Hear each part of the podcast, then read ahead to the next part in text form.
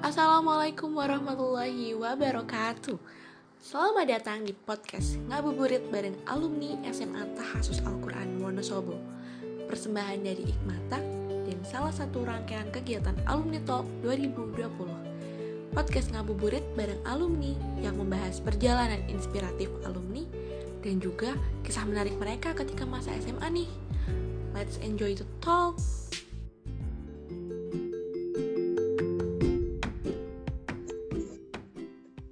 Assalamualaikum warahmatullahi wabarakatuh.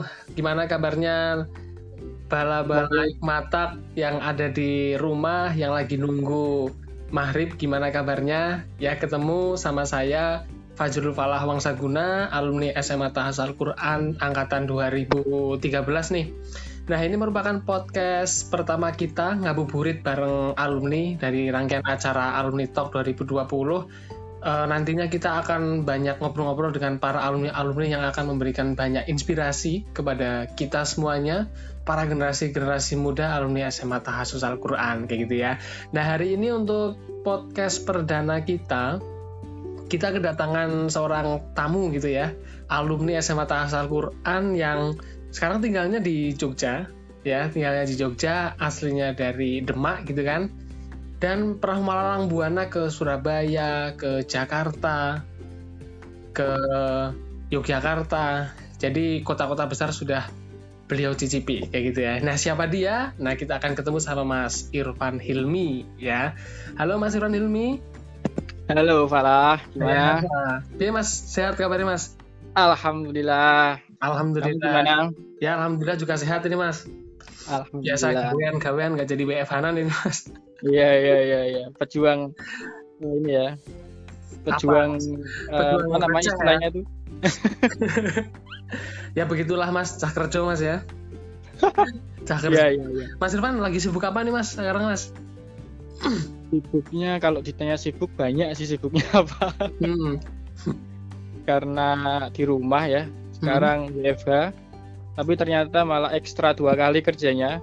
Hmm. Kalau biasanya nggak ada suruh kerja itu dilaporkan setiap hari apa yang dikerjakan, sekarang Hmm. tiap hari harus pelaporan gitu kan. Jadi malah ada tambahan Double tugas ya, administratif gitu. Iya iya iya. tapi kalau kalau kalau menurutku mungkin Mas Irfan itu nggak double sih, tapi triple Mas.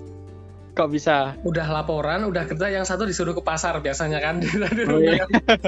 Tahu aja kamu ya. iya iya. Jadi sibuk Mas ya. Oke, Mas Iya. Irfan, eh, ini kan didengerin sama teman-teman eh, alumni SMA Tahasus, banyak juga adik-adik kayak gitu kan. Mungkin Mas Irfan bisa ngenalin diri siapa sih sebenarnya Mas Irfan ini? Siapa ya saya ya? Bahkan Anda nggak tahu sendiri sama sama diri Anda sendiri itu Mas ya? Ya, makanya ini saya lagi menanyakan kepada diri, kepada diri saya ya kan. Tapi tadi sudah sedikit ceritakan ya. Hmm. Memang benar saya itu asli Demak. Saya namanya Irfan Hilmi lengkapnya. Hmm. Cuma eh, kalau di Jogja ini saya lebih banyak dikenal dengan sebutan nama Hilmi. Hmm.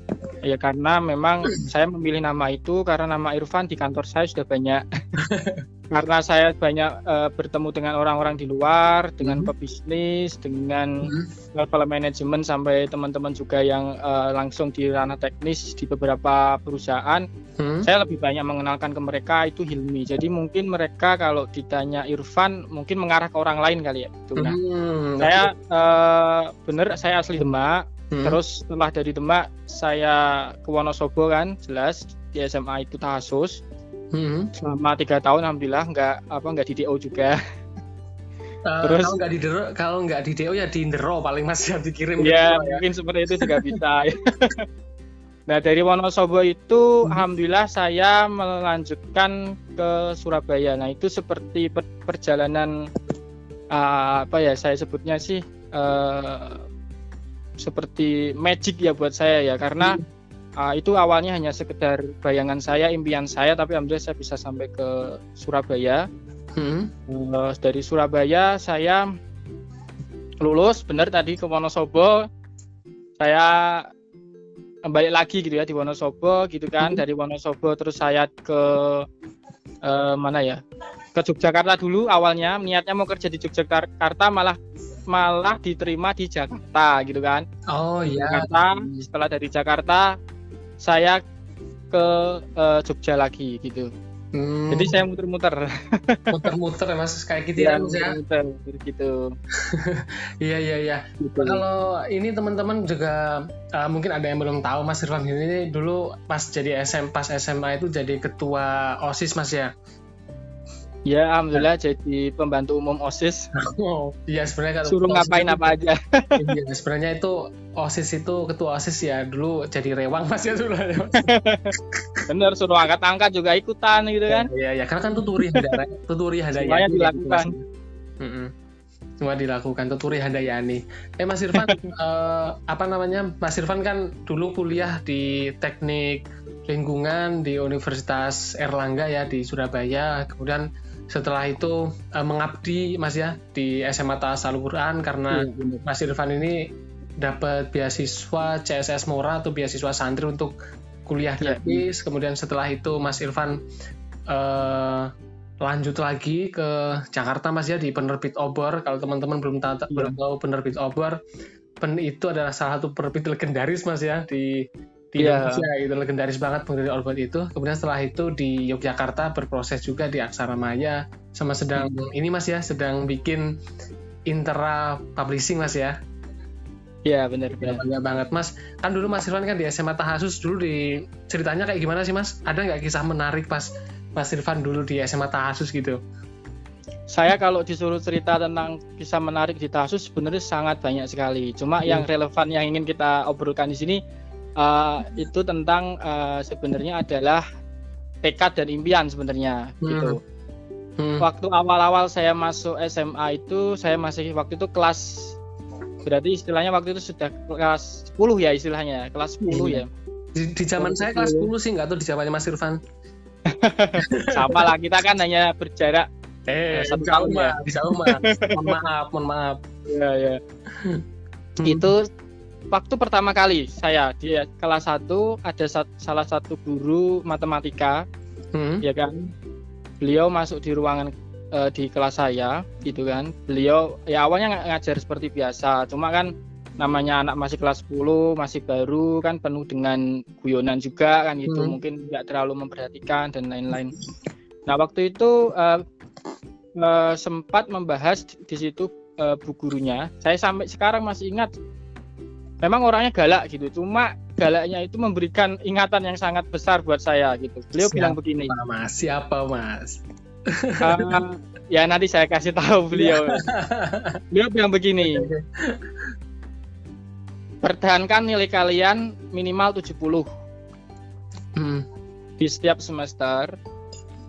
Terutama yang mata eh, mata pelajaran yang ini ya wajib ya. Hmm. Supaya nanti kalian di kelas 3 bisa dapat kesempatan beasiswa begitu. Hmm. Hmm. Kata-kata itu terngiang terus di benak saya. Hmm. Nah, mungkin iya aku saya termasuk orang pengejar pengejar nilai waktu itu, tapi motivasi saya bukan itu. Jadi motivasi motivasi saya karena saya anak pertama ya di keluarga. Saya anak sulung dengan tiga tiga adik Hmm. Dan orang tua saya juga bukan terus orang yang eh, berada begitu kan. Kami ya orang biasa semua begitu. Saya ada niatan, wah ini saya pengen pengen kuliah yang yang yang apa? Yang negeri gitu kan.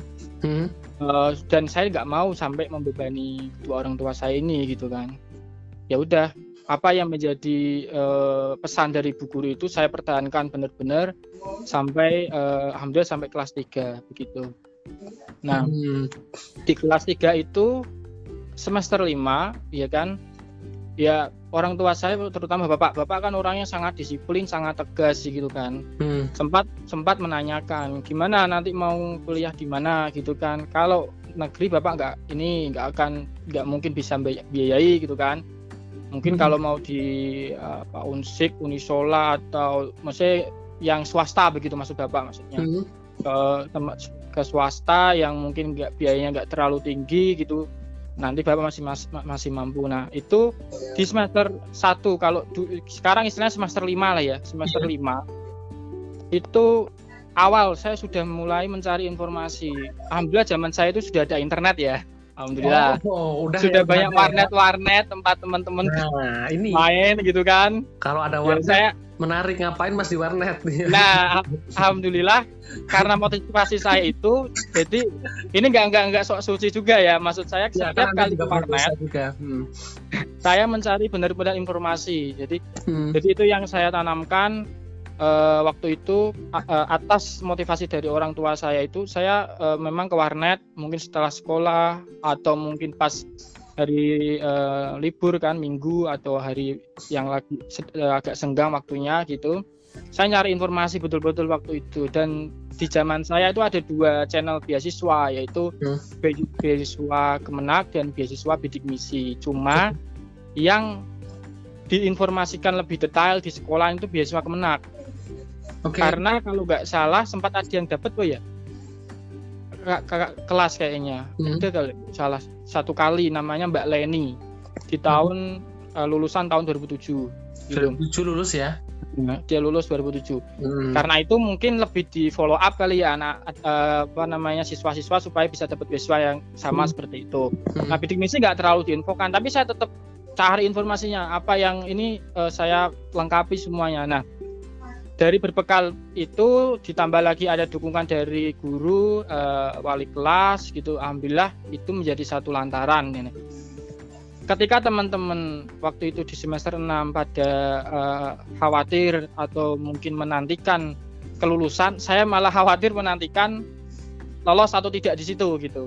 Hmm. Karena dalam benak saya kalau ini sampai nggak lolos ya runtuhlah semua yang menjadi satu impian yang saya bangun dari kelas satu begitu. kelas satu ya. Hmm. Ya begitu. Nah alhamdulillah dari lantaran itu saya mel- ikut ikut tes, saya eh, mendaftar eh, dengan berbagai persyaratan dan itu bisa terseleksi dengan baik sampai tahap akhir dan alhamdulillah lolos di dua-duanya di bidik misi sama di Kemenak. Cuma Hmm. karena waktu itu Kemenak itu adalah yang pertama penginformasiannya dan tanda tangan kontrak jadi saya memilih yang di Kemenak gitu yang di bidik Hmm. saya nggak jadi pilih meskipun sebenarnya saya lebih waktu itu ya pemikiran saya waktu itu jurusan yang saya minati itu yang saya ngambil di bidik misi itu di UNY Hmm. jurusan eh, manajemen pendidikan tapi ya akhirnya nggak saya ambil gitu Oke, akhirnya Mas Irwan ke- eh, dapat beasiswa Kemenak dan Hmm. masuk di Teknik Lingkungan Universitas Erlangga. Iya benar Gila, benar gila, sekali. ya. Mhm. Nah, Mas, eh, saya ada satu satu fakta baru ya yang baru saya dapat. Ternyata Mas Irwan itu dapat dua beasiswa dulu Mas ya, lolos dua beasiswa. iya Kemudian Mas Irwan itu bisa milih salah satu kayak gitu ya. mm, bisa bisa. Kayak saya ya. Oke, ditolak di mana-mana. Tapi Loh, saya ada banyak cerita penolakan nanti kalau mau ceri- mau cerita penolakan ya. Oh, jangan, Mas ya. Kalau Banyak sekali cerita kegagalan sebenarnya. kalau yang soal penolakan, kegagalan biar saya aja, tak wakili aja Mas nggak apa-apa ya. biar jadi biar anak-anak atau teman-teman semuanya itu bisa belajar. Kalau belajar gimana berhasil ke Mas Irfan untuk menghindari kegagalan, jangan contoh saya kayak gitu loh Mas. Jadi dua-duanya dapat. Enggak, saya juga banyak kegagalannya kok. Iya, Banyak iya. banget. Tapi saya nggak Sebelum- collab di sini aja sih sebenarnya. ya ya. Sebelum dapat beasiswa itu saya pernah Hmm. daftar PMDK prestasi di IPB. Hmm. Tapi eh, lagi-lagi semua memang nek, kalau menurut saya sih memang faktor orang tua itu sangat penting sih. Hmm. Restu doa gitu. Itu wak- waktu saya daftar di IPB itu di Bogor Hmm. Yang bilang ibu saya gitu. Katanya nggak srek gitu. Terus Hmm. dalam mimpi katanya saya ada tulisannya di situ nggak lolos satu Ternyata minggu atau dua minggu setelah itu beneran saya nggak lolos Waduh. di Waduh, waduh, waduh, ya. Kok nama saya nggak pernah dimimpinkan sama ibunya Mas Irfan ya? Kalau dimimpin saya lolos UGM kan saya mungkin bisa dapat juga.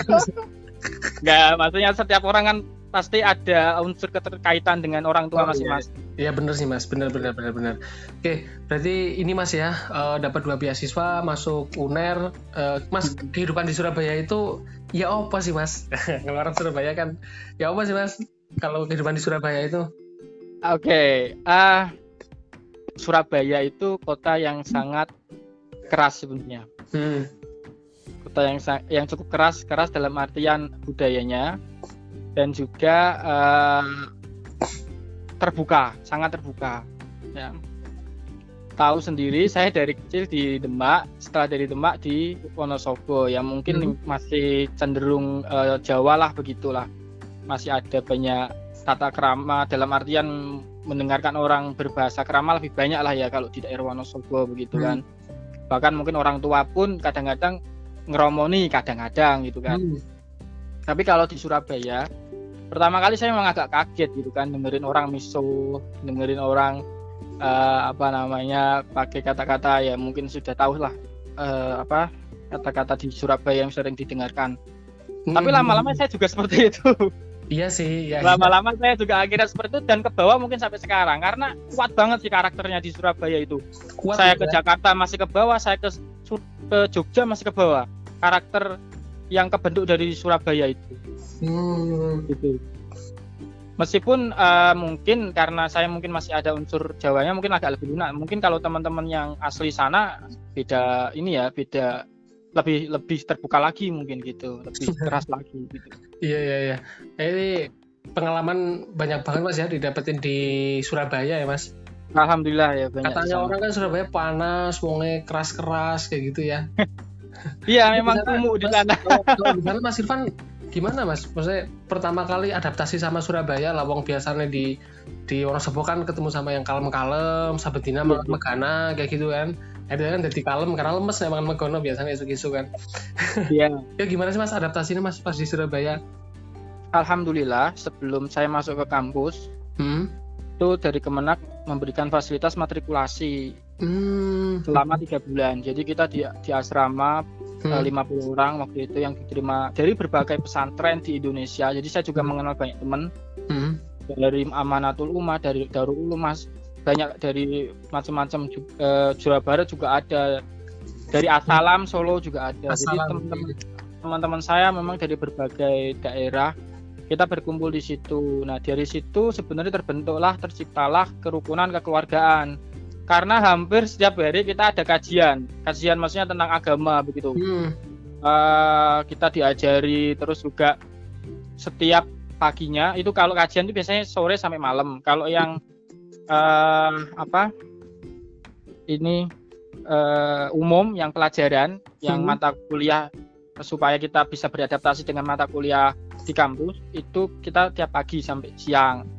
Hmm. Nah, itu kita ambil banyak kegiatan kayak misal di Baan juga setiap setiap malam eh, Jumat, terus kita sering jamaah bersama. Nah, di situlah terbentuklah eh, kekeluargaan di situ tercipta kekeluargaan. Jadi di situ bisa lebih mengenal karakter dari eh, teman-teman di situ. Nah, memang dari 50 orang itu mungkin 70% atau 60% kali ya itu Jawa Timur paling banyak Hmm. memang Hmm. karena kan pes- pes- pesantren-pesantren besar kan memang dari dari sana kan dari Jawa Timur Hmm. nah di situ bal-balan setiap sore sampai kapalan jadi memang asiknya di situ dan dari situlah setelah dari situ eh, kita kan terpisah tempat nih Hmm.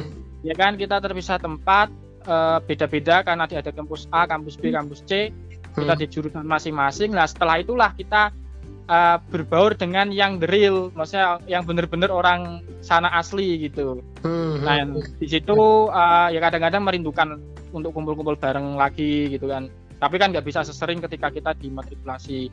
Cuma Hmm. memang matrikulasi itu memang benar-benar bekal sih menurut saya sehingga kita tuh ketika masuk ke kampus meskipun saya masih tetap kaget karena IPK saya waktu eh, waktu semester 1 semester 2 jelek banget sih.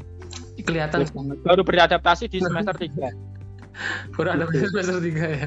Nah, Oke oke. Dan di sana Mas Irfan kan nggak sendirian ya Mas ya, ada Mas Zakaria juga ya kalau nggak salah Mas yang di sana. ya, Hmm, jadi Zakaria itu- alumni SMA Tahasus ya. ya, heeh. Zakaria itu dulu juga satu partner di OSIS ya. Hmm. satu eh, apa namanya ke- eh, kelas juga di IPA waktu itu Hmm. Eh, kita juga kayaknya mungkin tipikalnya punya sama-sama punya punya impian gitu kan punya cita-cita. Yang ngabari saya juga waktu itu yang keterima di mana? Di Kemenak itu di beasiswa Kemenak juga ya karya awalnya. Karena dia punya temen yang juga eh, cari-cari info lah gitu. Nah kan waktu itu masih di pesantren, masih terbatas kan informasinya, Hmm. belum belum HP yang internet gitu. dulu kan uh, kelas 3 ke atas kan udah pada bawa HP tapi kan masih poliponik uh, ya. Poliponik, ya yang masih poliponik. Uh, putih lah gitu. Nggak mungkin kan dapat informasi dari situ. Jadi dikabari sama Jakaria hmm. gitu ya. Jakaria memang ya kalau dia tapi nggak di Unair dia di ITS dia. Oh Institut Teknologi Surabaya mas ya? Hmm. Hmm, iya dia di ITS nah Mas Irfan di sana kan yo mondok juga mas yo Nah ini cerita menarik ini, hmm. gitu.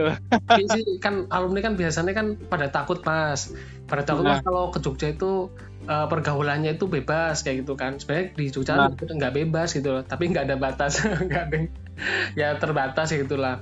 Terus ke Semarang takut apa, takut apa, di Surabaya takut apa gitu kan. Tapi ternyata kan ada pondok pesantren yang juga kayak gitu mas ya. Gimana tuh mas kalau mondok? Ya. Pengalaman mondok. Uh, gitu, ya di Surabaya. Nah, pesantren itu ketika lulus SMA, ketika kita mau ke pesantren yang di kelas mahasiswa, memang perlu benar-benar dipikirkan hmm. dari lingkungan, dari uh, budayanya juga, dan memang apakah itu benar pesantren yang memang uh, sesuai yang kita inginkan, gitu kan? Hmm. Kadang-kadang uh, berbeda dengan paham kita atau mungkin hmm berbeda dengan uh, apa yang menjadi kebiasaan kita selama ya, ini. Identitas kita ya. Saya, saya ada cerita tentang itu sebenarnya. Sebenarnya saya itu kelas sorry bukan kelas ya semester 1 semester 2 itu saya di asrama masih di asrama karena kan yang kampus C itu ada asramanya hmm.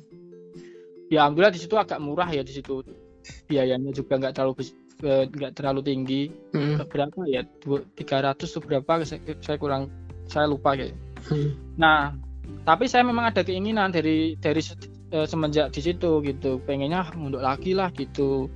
Karena kan kayaknya masih kurang banget dulu e, mondok cuma tiga tahun, sudah pada lupa pelajarannya gitu kan. Hmm. Cuma memang mencari pesantren itu susah untuk mahasiswa. Hmm, ya. Ada sih, di, ada memang yang so, untuk mahasiswa namanya pesantren mahasiswa di uh, uh, kampus B tapi dekatnya kampus B tapi jauh dengan kampus C kan. Hmm. bisa nggak ambil?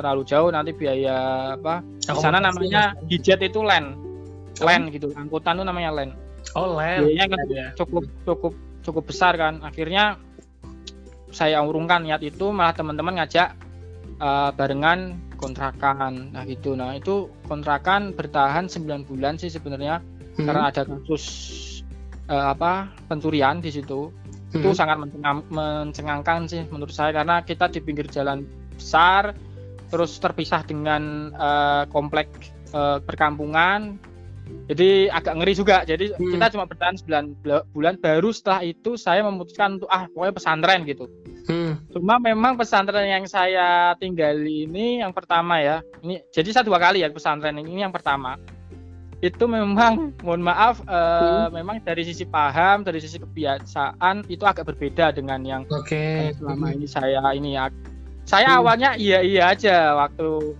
uh, mungkin satu minggu dua minggu bagus pemikirannya tiga minggu empat minggu tapi akhirnya setelah enam bulan hmm. itu saya mendengarkan terus saya me, uh, coba untuk merenungkan sendiri mengkritisi hmm. sendiri kayaknya nggak cocok deh gitu kan akhirnya saya memang pamit saya hmm. pamit untuk uh, memang uh, pindah gitu. Nah setelah itulah dari tempat itu ambil saya uh, dapat informasi dari teman saya ada pesantren uh, miliknya Rois Am eh Rois Suriah hmm. sorry Rois Suriah hmm. PWNU Jawa Jawa Timur. Hmm. hmm. Beliau itu Abuya Kiai Haji Ayah yang sekarang jadi Rois Am PBNU. PBNU.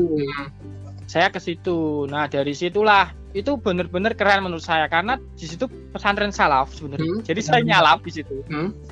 Uh, diniyah gitu kan, pakai jubah, belajar kitab kuning. Hmm. Uh, di situ uh, tapi di tengah-tengah kota itu deket kota banget. Hmm, hmm. Sama Galaxy Mall deket, sama apa komplek-komplek perkotaan itu deket itu menurut saya sangat keren hmm. di tengah-tengah perkotaan masih ada pesantren salaf seperti itu menurut saya seperti cahaya di di tengah uh, apa kegelapan yang sangat uh, luas gitu loh nah di situ hmm. di mana di pesantren itu motivasi saya cuma satu sebenarnya saya itu masih penasaran sama pelajaran nahwu sorof Hmm. kenapa saya tiga tahun di SMA Hmm. sempat agak memahami tapi terus lali eh, lupa lagi nggak nggak paham akhirnya saya, saya memutuskan untuk saya pengen tahu nih tahu sorb itu kayak gimana sih gitu kan. Saya pelajari lebih dalam di situ dan alhamdulillah menemukan eh, banyak inilah eh, ilmu di situ eh, karena memang metodenya beda cara mengajarinya beda. Ya alhamdulillah dari situlah saya sedikit banyak mengetahui eh, tentang sorof dan dan ternyata memang ketika saya coba sambung-sambungkan dengan konsep eh, bahasa Inggris dari sisi grammar itu kadang-kadang Mhm. ada yang bisa disambungkan gitu. Oh, Gitu.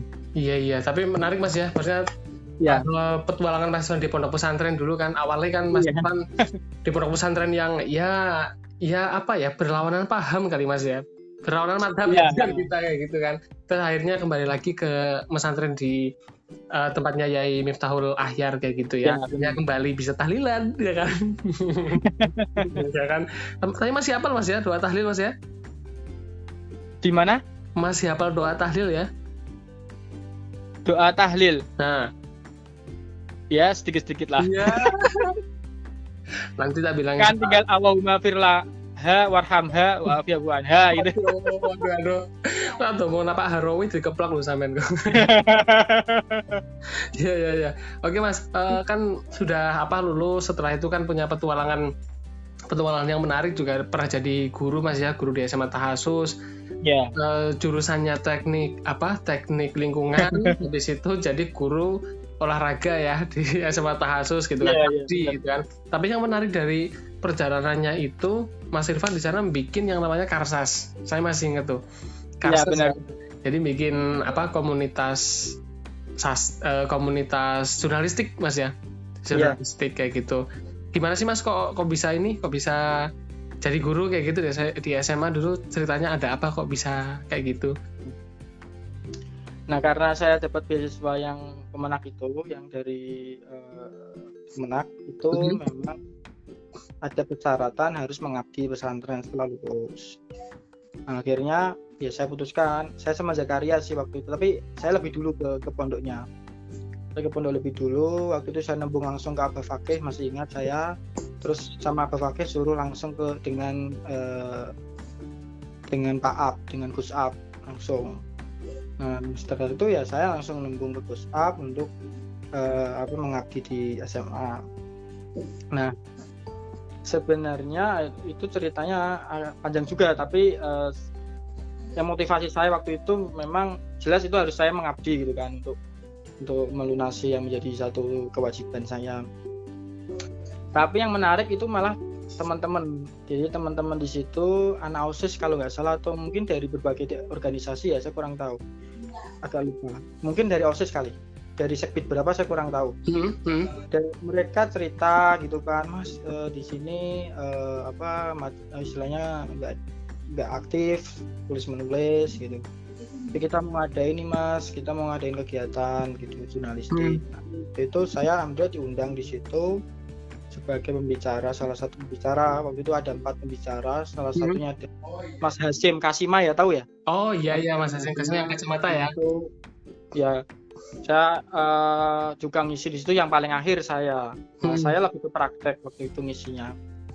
Nah dari situ ternyata ini ini ini pengakuan saya ya.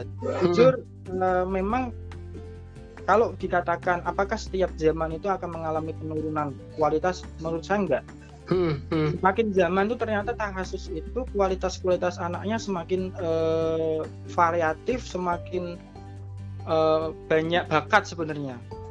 Cuma mungkin itu tidak ter- ter- tidak terlalu digali gitu loh.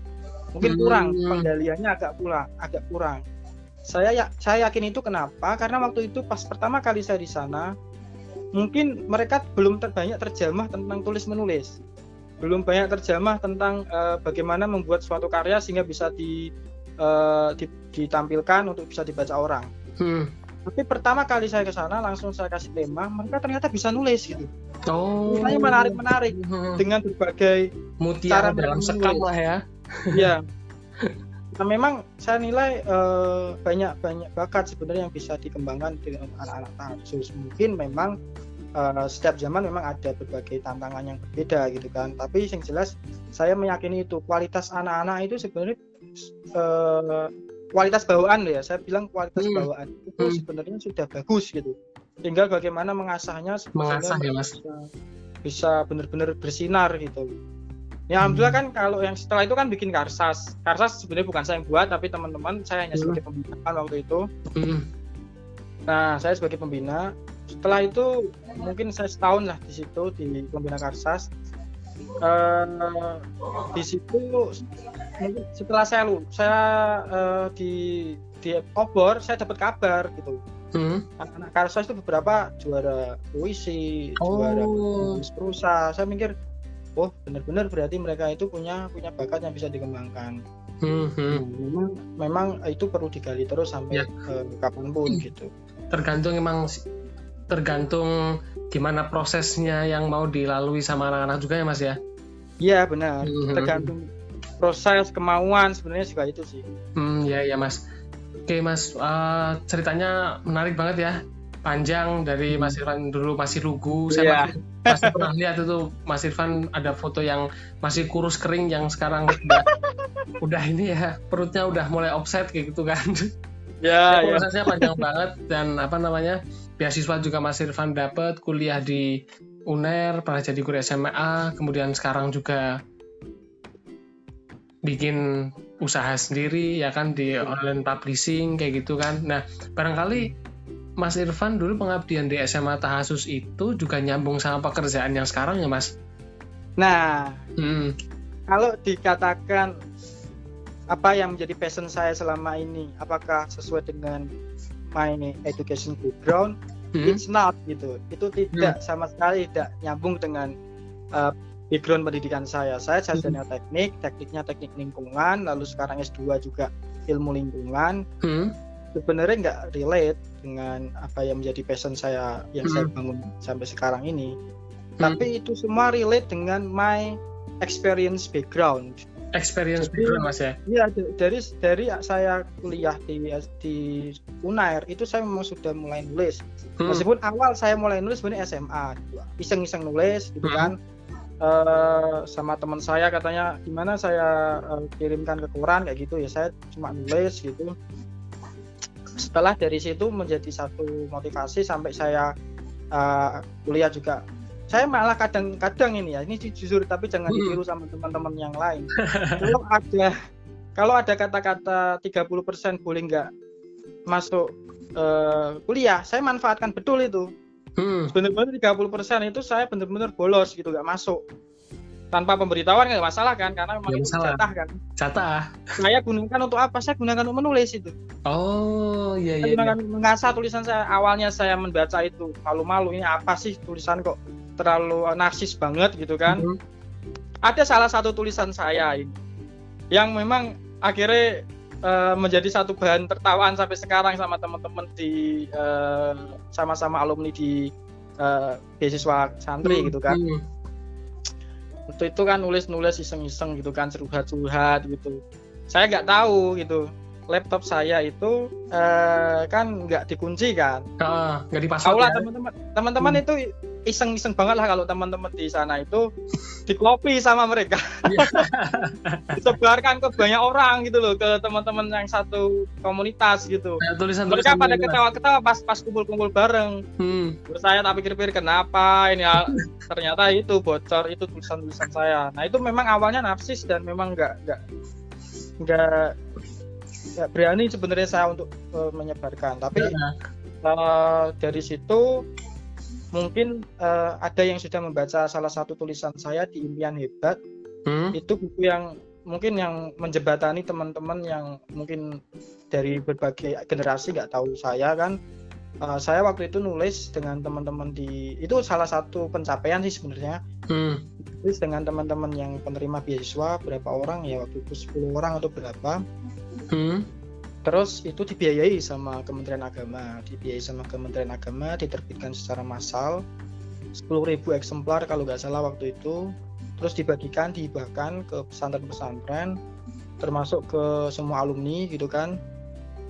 dan setiap penulis dapat dapat jatah buku juga. Hmm. itu saya bukan ke ta- tasus juga itu. Nah, Hmm, itu iya, dibaca eh, dibaca oleh teman-teman. Kadang-kadang itu menjadi satu eh, istilahnya jembatan untuk eh, kenal gitu loh antara saya dengan generasi yang mungkin sekarang gitu Hmm. nah itu Hmm. salah satu pencapaian setelah itu saya mulai berani menulis yang lain mulai berani menulis judulnya angin rindu lah Asik. terjadi cinta Agak jadi mini-mininya ya. ya eh, mungkin mungkin di di di eh, apa namanya secara secara genre memang kesan memang eh, tentang cinta tentang rindu gitu kan tapi Hmm. Rindu dan cinta itu tidak bisa tidak pernah habis untuk ditulis sebenarnya kan gitu kan Asik. Nah, ini, intinya ini itu yang nah banyak dicatat orang ini rindu dan Ya. cinta tidak pernah habis untuk ditulis ya. Iya. Oke, setelah oke. dari situlah sebenarnya Val dari Hmm. situ sampai akhirnya menjadi penguat sebenarnya saya menjadi Hmm. penguat buat saya untuk eh, semakin meng- bertekad untuk passion di bidang perbukuan di bidang tulis menulis Hmm.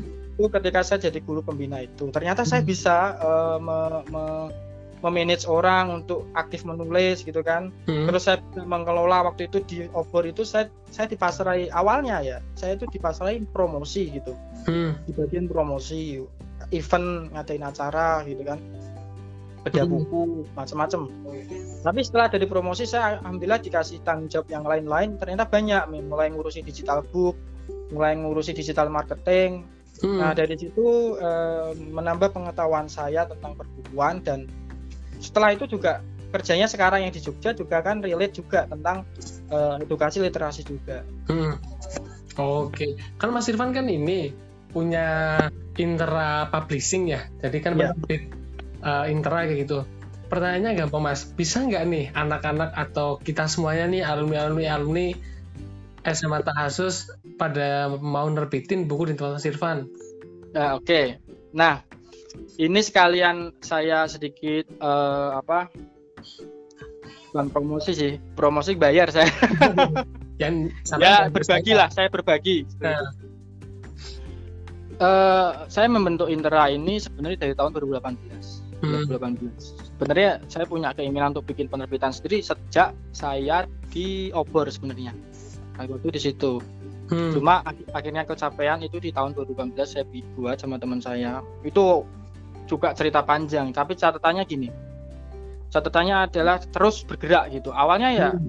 sempat mau ah nggak usah lah itu ribet karena mungkin saya juga ngurusi pekerjaan di kantor banyak yang saya urusi gitu kan.